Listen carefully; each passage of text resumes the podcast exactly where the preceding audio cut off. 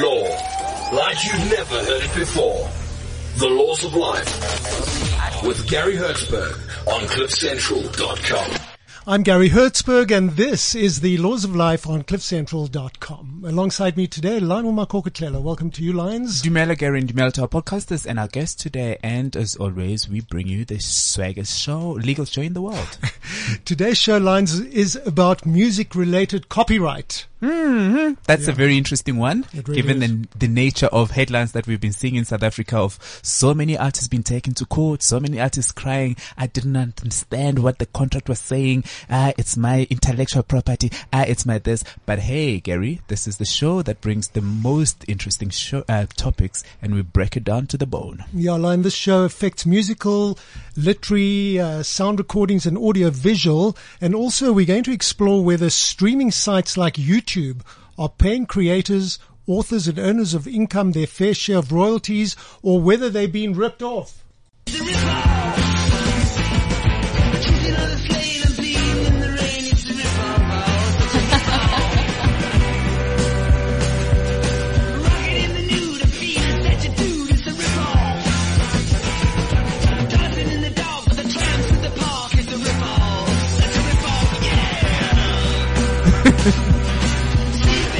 DJ Yeah, Lines, that's especially for you. Oh no, thank you so very much. I feel so honored. I want to thank my parents. I want to thank my recording company and my manager. Thank you so very much. Yeah. Yes. One day, Lines. Do you know that 1.3 billion daily users, most of whom consume music on a daily basis, are um, actually um, maybe taking advantage of uh, by um, placing it on YouTube, and uh, that's why uh, we're a bit concerned about it. Our guests today know all about what's going on in the music industry, and joining us today are experts, and this is real experts. Yeah. Firstly, Nick uh, Matzukis, advocate of the High Court. He's an author, he's a lecturer, he's a music industry expert. He's the man that knows it all. Welcome to you, Nick. Afternoon, Garry. Afternoon to all your listeners. Hello, everybody. Yeah. With you today, Nick, is uh, Warrick Percy, head of licensing at mechanical rights organization Capasso, C-A-P-A-S-S-O. Welcome to you, Warrick. Perfect. Thank you so much. Hello, everybody. And then um, we have Bronwen Hirshowitz. She's an LLB. And instead of practicing law, she has become a publicist in the entertainment industry under the banner Be Sharp Entertainment.co.za. Hi. Welcome to you. Yeah. Thank you. I think I'm one of the smart ones for leaving the industry. you're, you're, the smartest of the lot. yeah. The uh, South African Copyright Amendment Bill will also form a bit of uh, our discussion today. Very fascinating. Uh, both gents know the um, the, the new uh, bill and they're going to discuss it with us.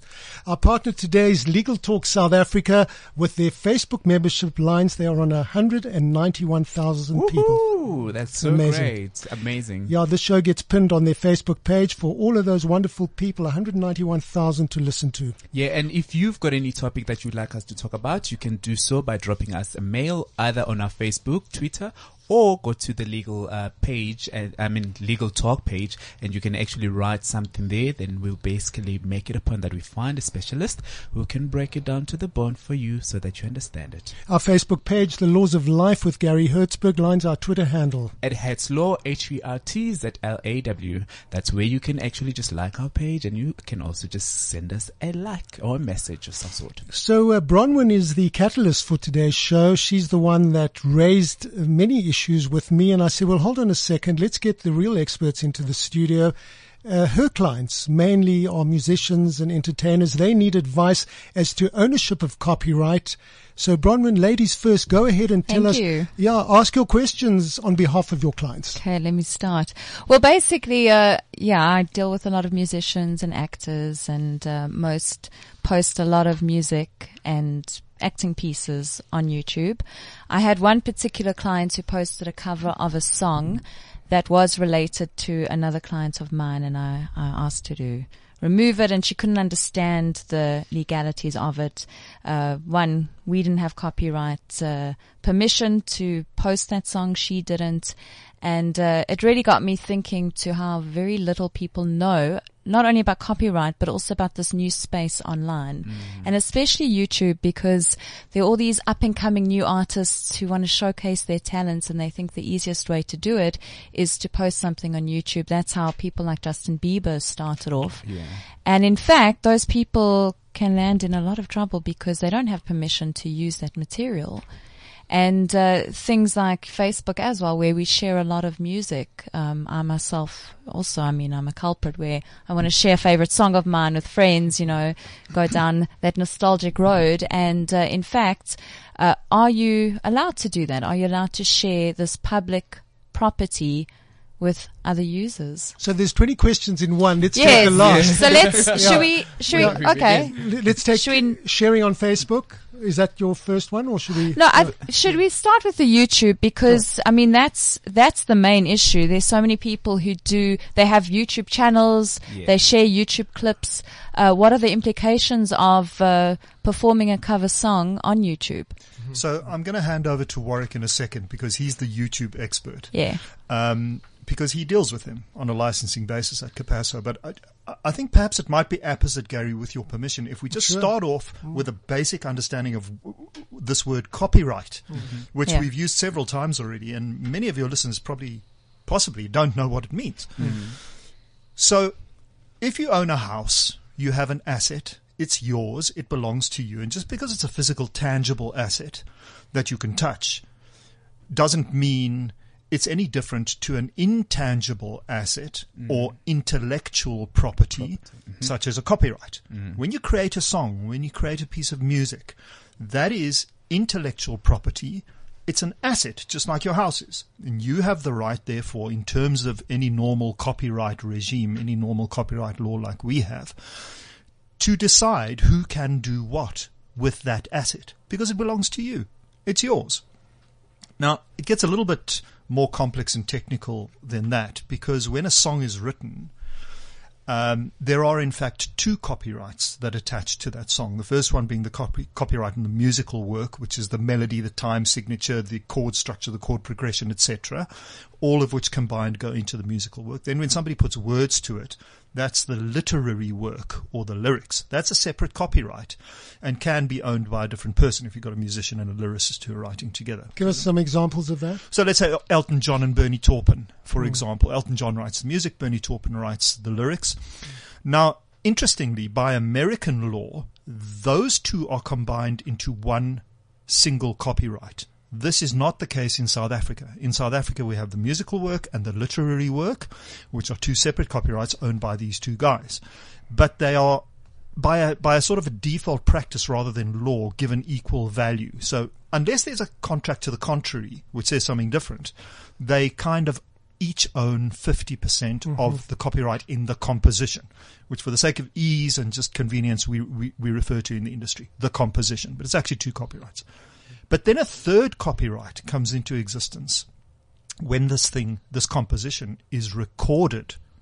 And that is called the copyright in the sound recording. And that can be owned by somebody completely different. And very often is, certainly in, in, in the case of large commercial works. So it's very important to understand that we're actually dealing with at least two copyrights here for the sake of simplicity. One in the composition, the creation of this original new work out of the sky that you created. And the second being the recording of it, which can be owned by somebody else, usually a record label. In order to upload a YouTube uh, clip of that song, you need the permissions of all those three people, quite honestly, because they all own rights. The copyright in the musical work, the literary work, and the sound recording. So let's presume for a second that the same guy wrote the lyrics and the music. Let's call him the composer. Let's call it the copyright and the composition. You need two permissions. The composer and or his representative who's called a publisher. And then you need the permission of whoever owns that recording, who is the record label, if indeed the artist is signed to a record label. How do they split the royalties? Is it 50-50 between the sound recording and the compos- composer? No, not necessarily. Um, I mean, there are collecting societies that do calculations, go and do bla- blanket licensing deals, and Warrick will tell you much more about that.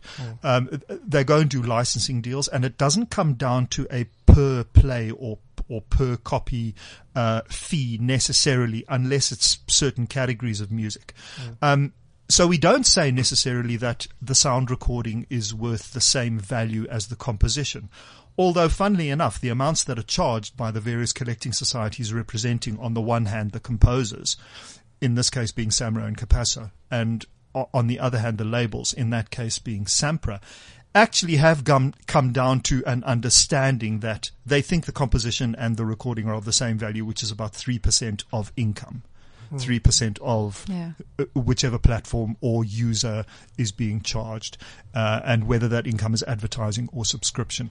But in the case of streaming sites, a whole different model has been created, which Warrick will tell you about, which is a kind of a 15% of income model because they're a whole different animal.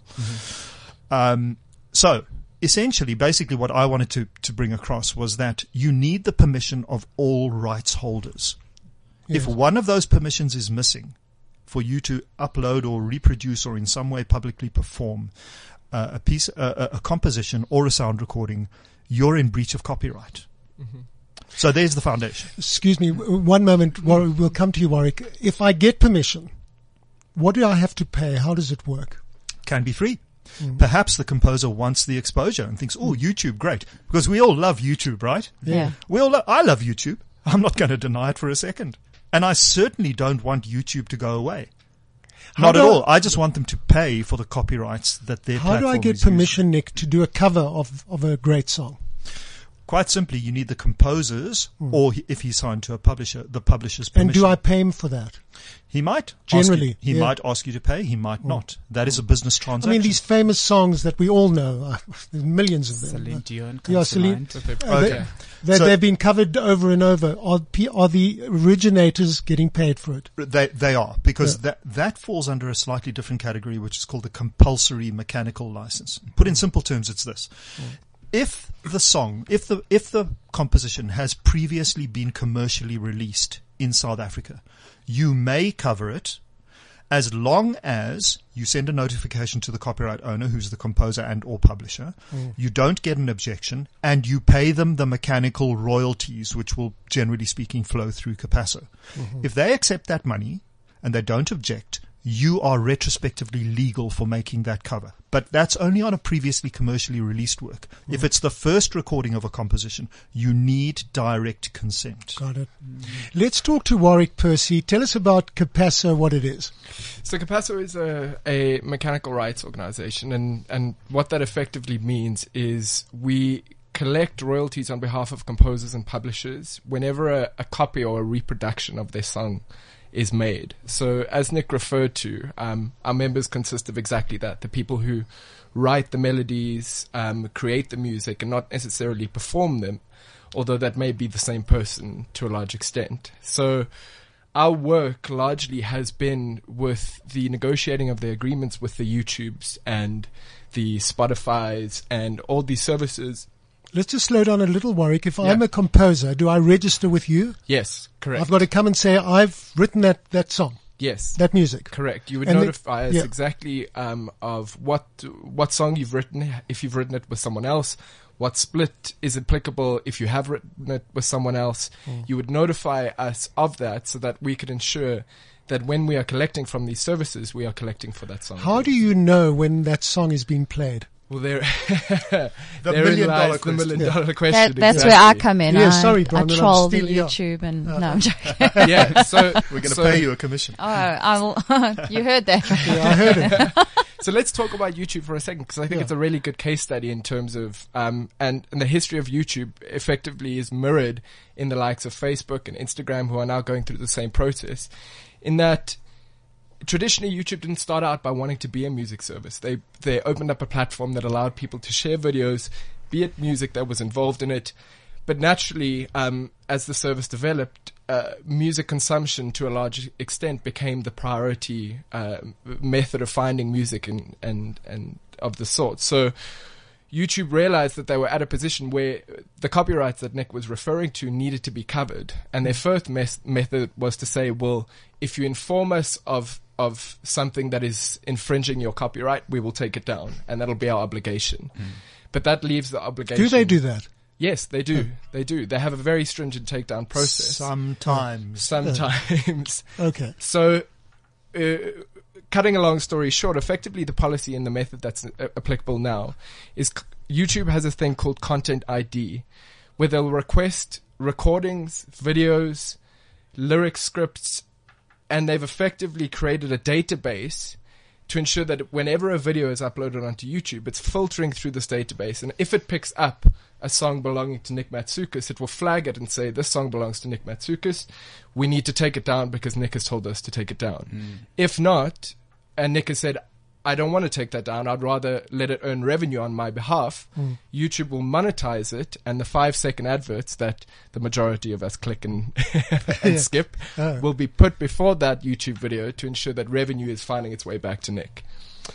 Now, how do you, how does Capasso get notified? So what our our obligation with YouTube is YouTube will provide us with a list of every single sound recording that has been registered on their on their platform. So we will then have to filter through that list and say that we have a claim on behalf of this artist or we have a claim on behalf of this and we'll notify him exactly what composers that we are collecting on behalf of or what publishers we're collecting on behalf of so that YouTube ensures that when that video is played, revenue is getting paid to Capasso and subsequently through Capasso to the publisher or the, the composer. Forgive my ignorance. Where does the revenue come from? Is is YouTube paying it to you, or where does the money come from? YouTube, YouTube themselves. so They actually send you money yes, correct. So for for the artists registered with you.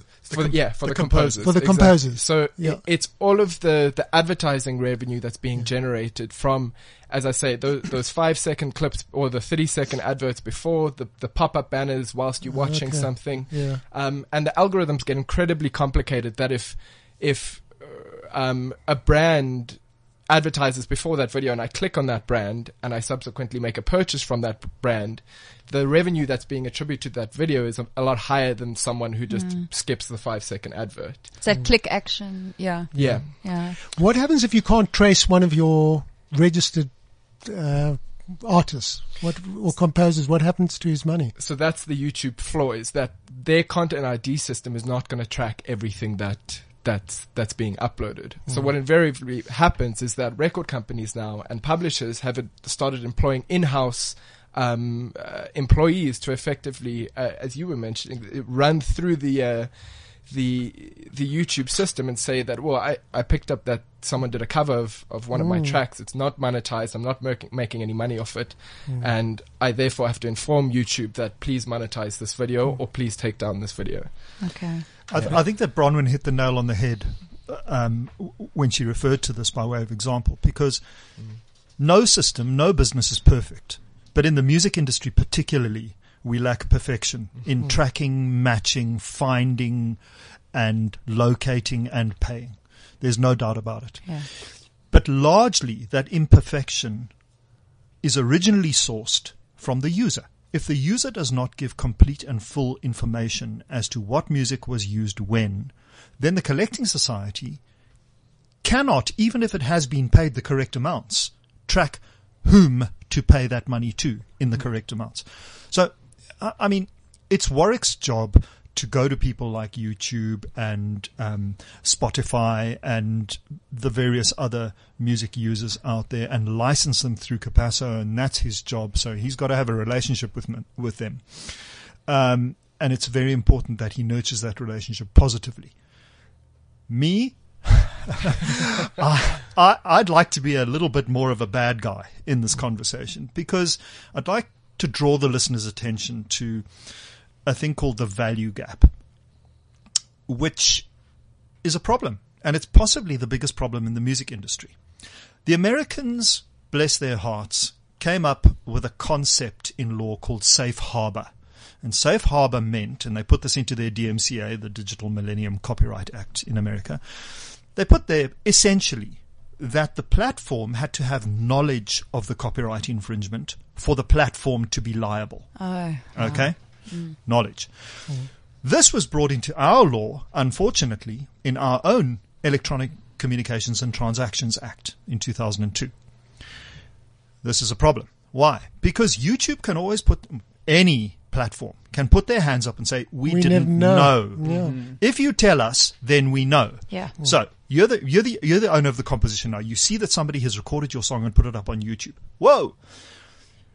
Firstly, we're presuming that Content ID does in fact track it, find you, and tell you. That itself is imperfect. Doesn't always happen. Trust me. I know. I've oh. done this myself. I've played drum covers, put them up on YouTube. Doesn't say a thing to me. Okay. So, of there may be songs, a reason. Maybe of songs that do not belong to your me. drumming so- was so bad, no one wanted to bother. yeah, ma- yeah, yeah, maybe I messed the songs up so badly. They're that like, no- shame, that- let's give him a break. that content ID couldn't recognize me. Yeah, possibly, but but I happen to know that it's far from a perfect system. It picks it picks up the composition sometimes, not always. Mm. Actually, SoundClouds seems to be more effective, in my opinion, but that's just a- an opinion. So sometimes it picks it up, sometimes it doesn't. In the o- o- on the occasions where it does pick it up, it will then send the copyright owner a notice. Now, you're a poor starving composer. Somebody has recorded your song and put, put their version of it up on YouTube. And you get this notification from YouTube saying, um, would you like us to take it down?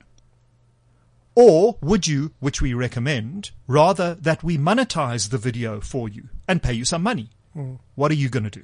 What are you going to say? You're going to take the money every time, aren't you? yeah. And therein lies the problem. YouTube are coming across as very copyright friendly and, and as the friend of the composer. But I'm not so sure they are. Because if you look at the bald statistics of the matter, YouTube have uh, between 1.3 and 1.8 billion with a B daily users. Okay? 90% of those views are music.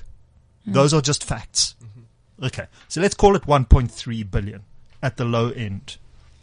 They are, they are eh, competing against the legitimate streaming sites who don't allow user upload content. YouTube do. They allow anybody in the world. You know, if you take something down because you did, you decided not to monetize it, some guy in Moscow can put it up five minutes later, and this is generally what happens.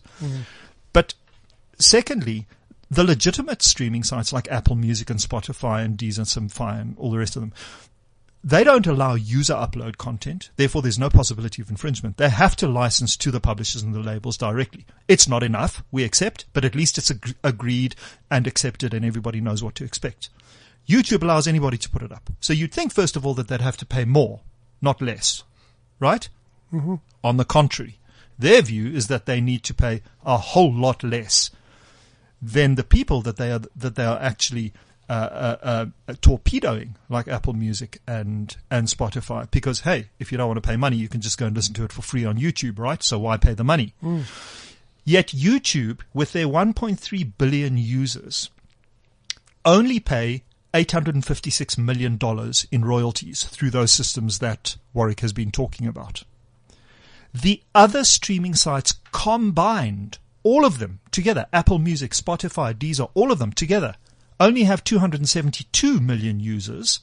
So that's like less than a sixth hmm. of YouTube, but they have to pay six times the royalties. They are paying 5.96 billion It's a rip US dollars. Yeah. so they're paying they're paying one sixth, hmm. and they've got six times the users. Work out the numbers. It's just not fair. What's the hmm. answer? Economies of scale, maybe. Well, the The answer is for, for, for safe harbor to be taken away first of oh all, yeah. and then and then for people like Warrick to be able to go into those licensing meetings armed with laws which protect him and say no, you must pay the same, if not more, than the Apple Music's. But then that's what I want to ask you because which law governs cyber law? So do you look at the South African law or the American law? Do you look at the law of the of where the art the original artist resides, or do you look at the law where the let's say perpetrator in inverted commas resides? And that's tricky, I think. Great, great question. Warrick will Yeah, answer. so I mean, copyright is, is, is territorial, and it's the reason that um, an Apple Music or an iTunes, for that matter, took so long to launch here as opposed to already being available. So whenever these services are launching, they are getting into. It's exactly that that the agreements that we are negotiating, we are we are going through the terms that are that are applicable to the South African law that we're applying to our, the copyright being utilized in our territory. Um, yeah, Nick. I, I mean, do you want to comment any further on that in terms Well, of? eh, you know, we're we're governed by the South African Copyright Act, which is currently undergoing review, and I'm sure Garry might have some questions about that later. Um, territoriality applies. Yes, you have to be a South African citizen uh, for South African copyright law to apply to you. Also, the collecting societies will look at where the usage is being made. Um, all these all these companies have offices here. Spotify has just opened in South Africa, so you know local negotiations will take place. Capasso's mandates, in uh, in particular, uh, are continental. They take mandates from copyright owners for the entire continent of Africa. So Capasso has the right to license for the whole continent here in Johannesburg. Um, so that's r- a sort of a vague, wishy-washy. No, Can I can I can I change uh, the topic a little, uh, which I think most people want to know? You go into a restaurant, there's background music. Who's is there copyright on that, and how does it work? Absolutely. Any user of music has the responsibility to pay for the use of the copyrights he is using. Now, if when you walk into a re- restaurant and there's Or the hair or the hairdresser. hairdresser, a blommerangskikking specialist, doesn't matter. Yeah. If it is performing music to the public, and I must tell you, Samro's definition of performance to the public includes opening your car door in a parking lot and one person walks past, um, which I'm not entirely sure. Oh, I agree that's with. such a, you know, when someone plays terrible music, I'm going to use that again. yeah, you needed samurai. I can hear. Yeah, you were trying hard not to listen, but somebody must pay. Yeah. How much is a Samro license? What do you pay? Does it depend on how many people seaters you have in your restaurant? Or So yes, indeed. Um, Samro categorizes users from incidental all the way up to essential. Essential essential being the broadcasters, the SABC, and so on. Um, and n- naturally, uh, these categories will determine the amounts that are charged, and also the size of the venue will determine the amounts that are charged. Um, but now, when you walk into a restaurant, for example, and you hear an Elton John song or a Black Coffee song playing in the background, two copyrights are being used. Again, takes me back to lesson one. Mm-hmm. The copyright in the composition because you are listening to the composition and the copyright in the recording because you're listening to a recording of that composition. Therefore, that venue has to pay two licenses. One to Samro for the public performance of the composition and one to Sampra, who are the record labels and performers on those recordings, for the use of the copyright in the recording. Yes, they have to pay twice. And this is what many users don't understand. Oh, but I've already paid Samro for this. Who are you now, Sampra, to come and ask me for money? No, you're using two copyrights there. And therefore you have to have those two a licenses. fifty seater restaurant, roughly, what do they pay for both? Uh, it's a few thousand rand for the year. And Something like that. Yeah, based ba- based on that calculation to the square meterage, how much music is being heard, what's the the amount of clients. But I, I mean, I think to Nick's point uh, that he made earlier in respect of the reporting, um, that's a huge issue in respect of of this exact problem because. Although a, a Samro license will be getting paid for by a butcher shop or a restaurant that's that's paying for it, reports are not being fed back to Samro to allow them to say that well, Warrick's per- Warrick Percy's song was played on this day, and we therefore owe him this. this royalty. Absolutely. May I tell you a Yeah, story? Garry? yeah, sure. this is a true story. I still bash away at the drums because I, I, believe that being musical is integral to what I do as a music business person. Uh, if I don't speak from the perspective of a musician, I, I think I'm losing my context. So even at my round old age, I'm still bashing away. I was asked to fill in um, for, uh, on drums for a band that, that was appearing at a local live venue a few months ago. Uh, the drummer couldn't make it. They asked me to fill in. They're old friends of mine. I went and I sat in for the night. And I recall we played a couple of original numbers that they'd sent me the MP3s of and I had to learn. We played a whole lot of Pink Floyd and ACDC and Led Zeppelin. Then we played uh, Jabulani by Hotline that night. So, at the end of the night, like any good little copyright lawyer should do, I wrote down the compositions that had been performed that night on a piece of paper, and I took them to the club manager and I said, "Please, would you sign here and send this to Samro in the morning?" Mm. Oh no, dude! What? Oh, what? What? what? Right now, I'm going to get a bill. What? No, sir. No, no, no. And I took him into his office and I showed him his Samro certificate on the wall, mm. which was there and up to date and paid. Yeah. And I said to him, Sir, you, you've paid for the use of the compositions that were played here tonight. This is just to tell Samro whom they should send your money to. Yeah. He would not accept it. Oh, no. Still to this day, I'm banned from playing in that club, and that's the end of the matter. So what's played in a restaurant, uh, the composer never gets the royalty on No, that. he does. But He how does. does he get to hear of it? Well, that's the problem. What Warrick was alluding to earlier is that we have a culture of certainly non-payment for the use of music, which is a massive problem, but as importantly, non-reporting of which music was used. And Yeah. this goes from the tiniest hairdresser all the way up to the biggest But broadcaster wh- what do in you the expect country. them to do, Nick? Forgive me. I mean, are they sp- expected to write down all Yes. 50 songs that are played Yes. Yeah. throughout Yeah. the day in the, in the salon? Yes, and I'll tell you why it doesn't happen, Yeah. Garry, because in this country we haven't criminalized non-reporting. Mm-hmm. And I've recommended in, in, in, in my submission to Parliament on the EU Copyright Act that non-reporting should be criminalized. So when the SABC doesn't send you seven million rand worth of information because they just don't feel like it in cue sheets, they should be cr- criminally liable. What is their And- obligation? They're playing millions of songs a week or a month, Yes. whatever it is. What are they supposed to do? Send you the, The cue sheets. The go cue on sheets. and where does that go to? It should go to Capasso and to Samro. So that we can do the calculation. Ah, So how uh, how do you know at the moment? How do you know what Cliff Central's playing? Sure. Yeah. Yeah. Policing exactly. is I've just played this T-Rex song. Right. yeah, Right. So It's a ripoff. Uh, So- uh, who gets? How does he get? So, to so precisely, if you guys knew that it was wrong and in fact criminal not to report which song was played on any particular day, you would do it. It would become part of your daily admin. If you go to a, a, a jurisdiction like Sweden or Germany, there's not a pub or a club that would dare not send in their collecting society returns on a Monday morning because they know that they'll get a visit from the police by the Wednesday morning if they don't. so it Mm. just amazing. becomes part of the business. It's like paying for your business license. It's it's like paying tax. Yeah. So you don't expect a spaza shop to be noting down every song they're playing, do you? I mean, that's about the- taxis? That's or taxis? Yeah. I, I, from a, from a Capasso perspective, I, I think we think it's it's, it's a threefold effort. So as as Nick mentioned, the criminal criminalization is is a must. Um, number two, there's systems now. I mean, we all we all know a Shazam where you can. Yeah. Uh, something's playing in the background, you can Shazam it, it will tell you exactly what's playing. Mm. So there's systems out there that allow boxes that you could put next to the speaker in a club, in a restaurant. You, no obligation to the user and just say, I'm going to leave this over here.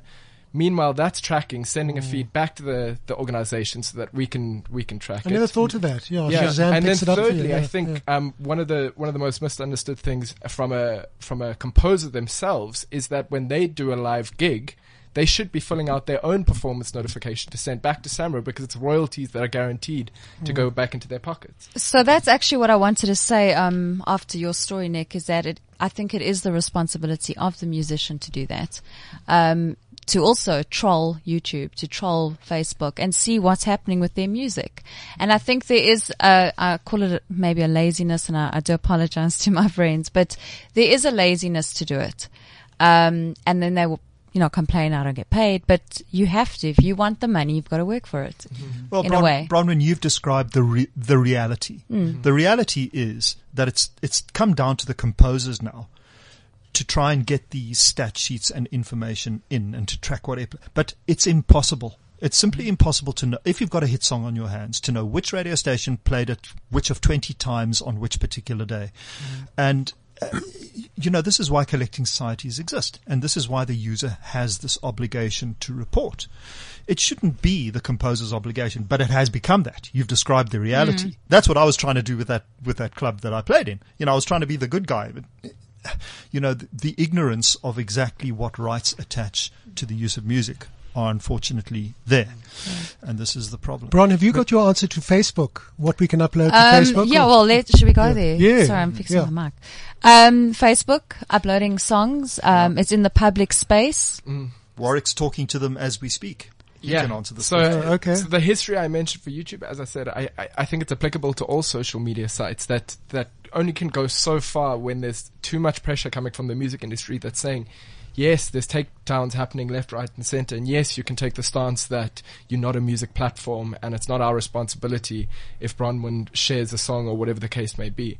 So they're all realizing that they need to adjust their model to to put some form of, of monetization in place, Facebook included in that, SoundCloud another good example.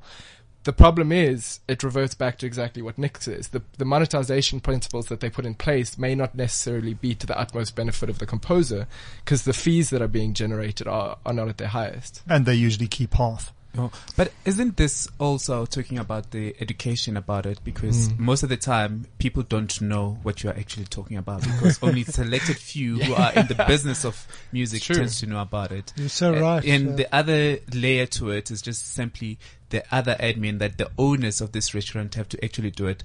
As a former restaurant owner myself, I would never be able to be writing a list to somebody else to simply say this is the li- the list of tracks that mm. we played because at the end of the day you have to be on the floor making sure that everything is running correctly. Yeah. But I think then maybe the relationship between restaurant owners and the music composers and the companies need to come together so that we can actually have sing with one voice, so Yeah. to say.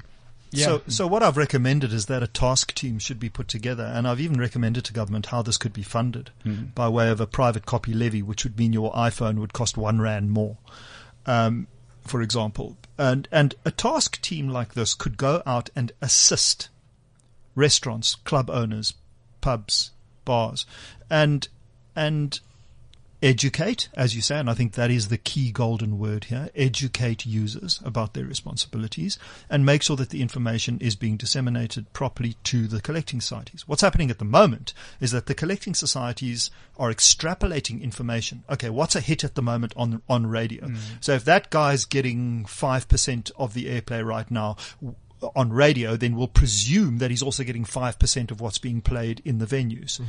This may be right or may be wrong. I think it's probably wrong.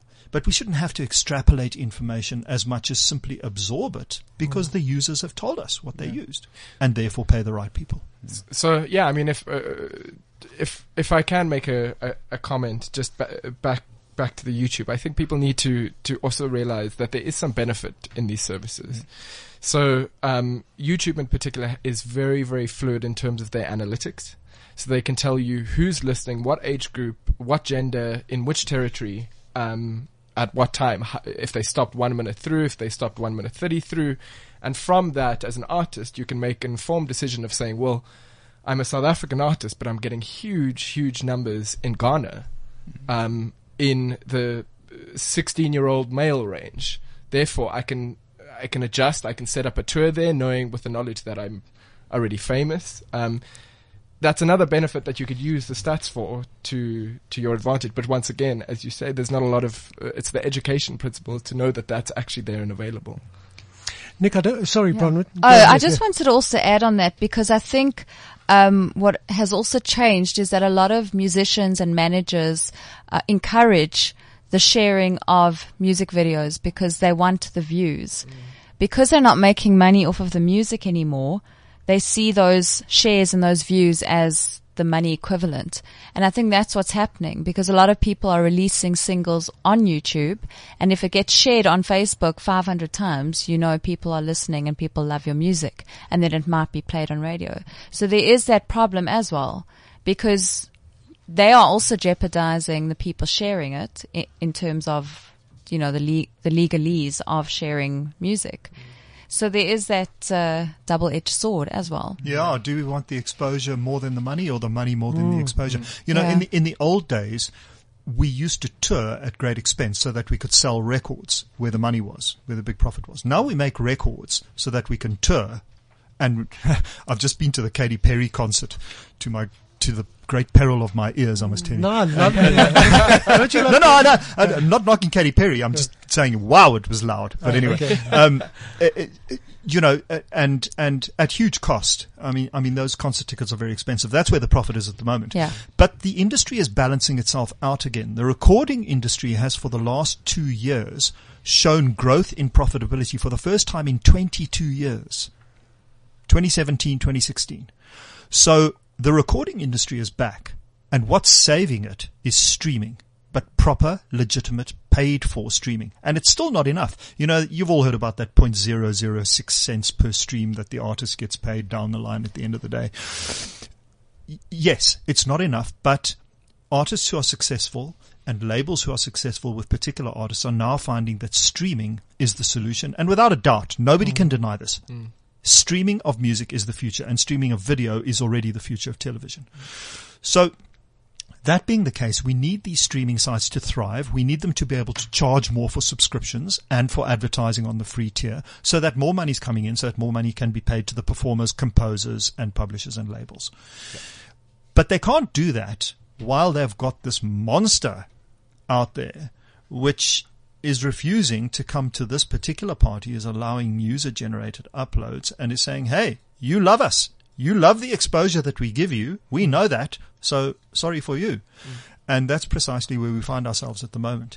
If we could somehow get YouTube, who let's be honest, have very deep pockets being owned by, owned by Google, um, to turn their back on the safe harbor, to turn their back on, on, on, um, the borderline infringements that they allow, and to simply pay the licensing fees that are due on their platform in the same way that the Apple Musics and the others do, I think we'd see an immediate turnaround mm. in the recording industry because they are that big and that powerful and we need them and we love them and they know it. All we're asking them for them to do is pay the right licensing fees. Mm. If they do that, this industry is fixed. Mm. Warrick, what advice would you give to a new up and coming artist? Uh, he's created something exciting. Mm-hmm. What should he do? So, um, first and foremost, register with Samro and Capasso. Uh, we exist purely there to to help administer and and and you spoke about knowledge sharing. We we are there to inform uh, a composer of what his rights are, wh- who we collect from. Um, that first and foremost. Um, secondly, I think what the internet has done now is that it's allowed a, com- a composer or an artist for that matter as well to, to be in a position where he can empower or hi- him or her can empower themselves to a large extent um, through uh, the platforms and, and options that they have available on the internet. So, um, it sounds like a cliche saying, but the music industry is knowledge is power by far. If you don't know what your rights are, if you don't know where to look, what to, where your money's stemming from, uh, yeah, you're in a you're in a bit of a hole. And and I think my appeal and and, and through our experience is that there's one key person in the South African industry that, um, perhaps my personal opinion, that is significantly missing, and that's a music manager who truly understands the business. We can have a fluid system where a composer can focus on what they're good at, and that's writing music, and, or an artist can focus on performing music, and you can have a music manager who understands the business and, and understands all these compli- complicated aspects. Uh, yeah, you're a you're on a good path. I think on, just to add to that, I think somebody also can understand, can guide you with regard to your contract because most of the uh, musicians tend to fail in that area where the content that is actually in the contract Exactly. can actually be quite meaningless in some cases. Yeah. Well, we've all heard about the Fifi Cooper Yes, scenario. yeah. We've all heard about the various other scenarios that have taken place in South Africa. Look, Tell us about those, Nick. For those well, well, Fifi and her label, Ambitious Entertainment, have have fallen out, um, and um, it's quite an emotional uh, uh, topic. Uh, the public have got involved in it. There's a there's a lot of Twitter rant that has been going on about it. The simple fact of the matter is that I need to look at this as a lawyer, and and I can I I can only look at the documents, see what was signed, and say, well, you know, if you agreed to something, then it is binding on you. Pacta sunt servanda, as we say, contracts are binding. The problem lies not so much in um, the existence of contracts. This one happened to be, I believe, a 360 degree contract, which means that, that the company was both her label and her publisher, and thirdly, her manager as well. Um, but the bottom line is this if an artist signs a contract which ultimately ends up being prejudicial to them, they can blame the other party as much as they like. But in my opinion, and I'm the guy who wrote the book about this on how to negotiate contracts in the industry, in my opinion, you have Sorry, no. uh, people need to buy this book. It's still available. well, well, if, if Is it available? Uh, yes, it is available. but uh, um, Uh, so I'll give you more about that later. But but my We're running point, out of time. You My point is this. My- my point is you have but yourself to blame if you sign a prejudicial contract that you don't understand. So what should you do? Because everyone's falling into this trap. Read a book. Read. Read a book. phone a guy. Email somebody. Um, Yeah. Go and do a course. Get the information because unlike when I was an artist, the information is now available.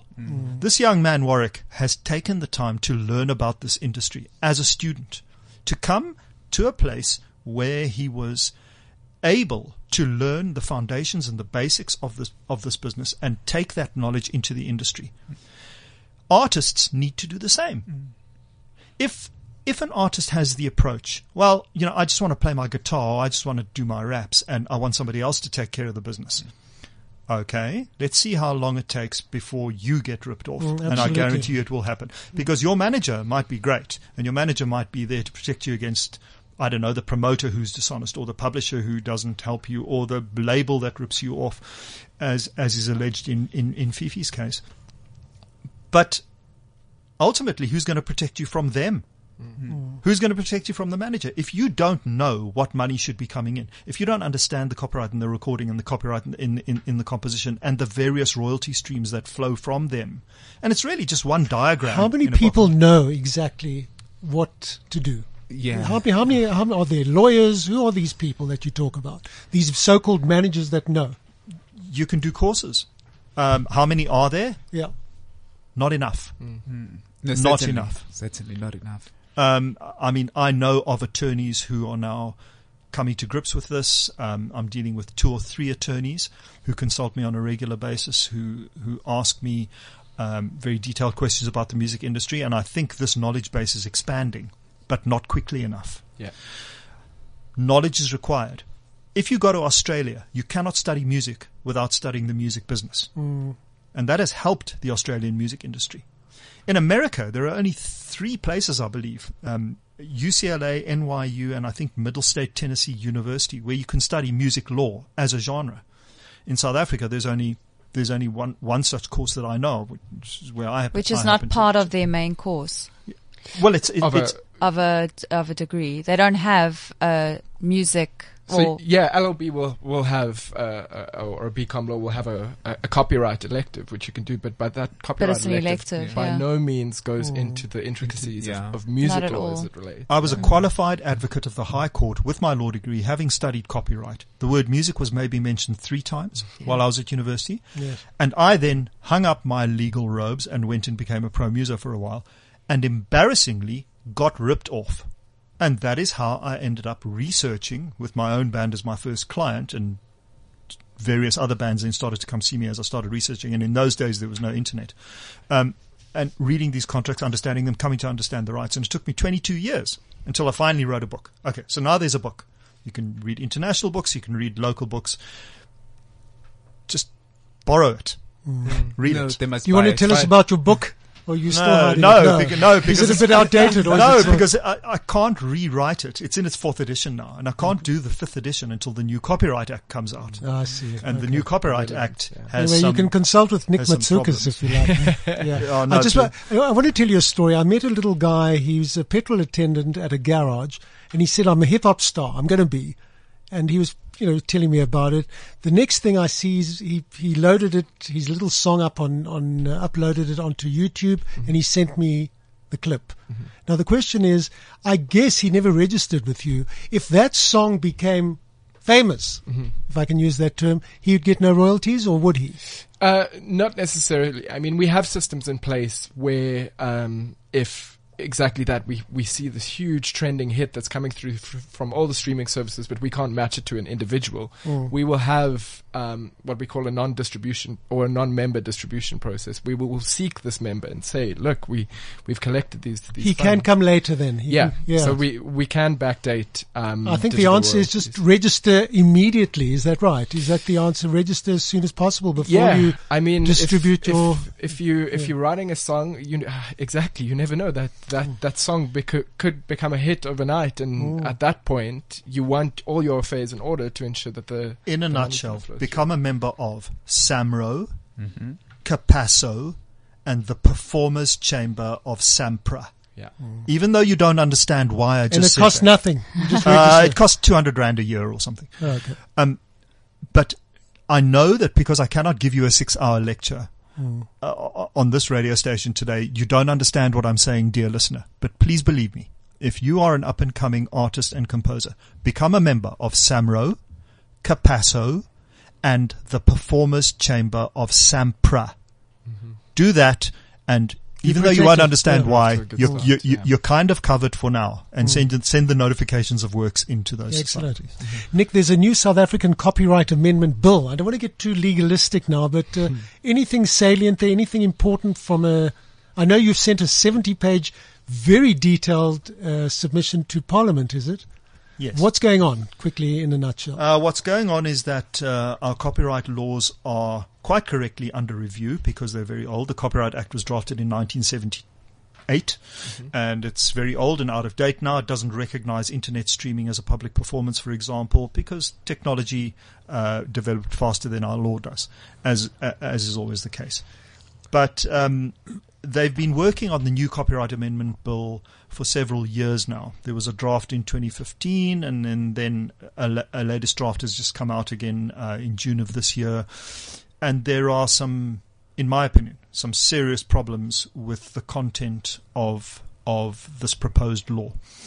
What it was intended to do in response to the Copyright Commission, uh, Copyright Review Commission report in 2012, which was a government inquiry into why people are, uh, in the music industry are dying as starving paupers. And the CRC report said we need to update our copyright laws. Regrettably, in my opinion, certainly the 2015 draft, and I would say uh, to a large extent the latest draft as well, do not go far enough in protecting artists, composers, and musicians. In fact, they do the contrary. They've introduced uh, foreign concepts such as fair use, which um, is something that, in my opinion, we do not want in our law. Fair use is an open-ended ex- exemption where users, and we all know who the biggest user in the world is, don't we? Where users may use copyrighted uh, uh, material in certain vague guideline principles, uh, in certain circumstances, you know, where there's there's no threat of economic harm and very vague principles. But as an open exception, you can use the copyright without permission, provided these three vague things uh, arguably apply. It's not about that. It's about the fact that now, if we change to fair use, it will it will be the burden and the onus of the artist, composer, or the copyright owner to sue the user to prove that it's not fair use. Whereas under the current law, which is called fair dealing, it's a defined closed list which says you can only do certain things without permission and nothing else. There's no open-endedness about it. So fair dealing, in my opinion, is the far preferable system. If you want to add things like education and parody, um, and various other things to the list, to this closed list of fair dealing exemptions, that's fine with me, no problem. But don't introduce this open-ended mm. concept which the Americans have created mm. called fair use, because that places on, on the copyright owner the, the, responsibility onus, to sue. yeah, yeah. And also, and also you got to remember in America they have punitive damages so that if, if it's found not to be fair use, you can be nailed big time for punitive damages. We do not have that in South Africa. That is a problem. If you're going to bring fair use, at least bring punitive damages with it, but rather don't bring it at all. Thanks for that, Nick. Let's just, uh, we, we have to end off. Uh, Bronwen, you have a show on another radio station. You still have it? Yes, I do. Tell us about it. Uh, Am I allowed to? yes, Yeah. of course. Can I name the radio station? Yeah, you though? can, Oh, yeah. Wow. That's, uh, yes, I'm on Mix 93.8 FM. yeah, when? Uh, I'm, I'm the graveyard shift, midnight to 2 a.m., Mm. uh, Wednesday night, Thursday mornings, play rock. Predominantly it's the Rock Fest. And, uh, I, I do believe that they do fill out their lists.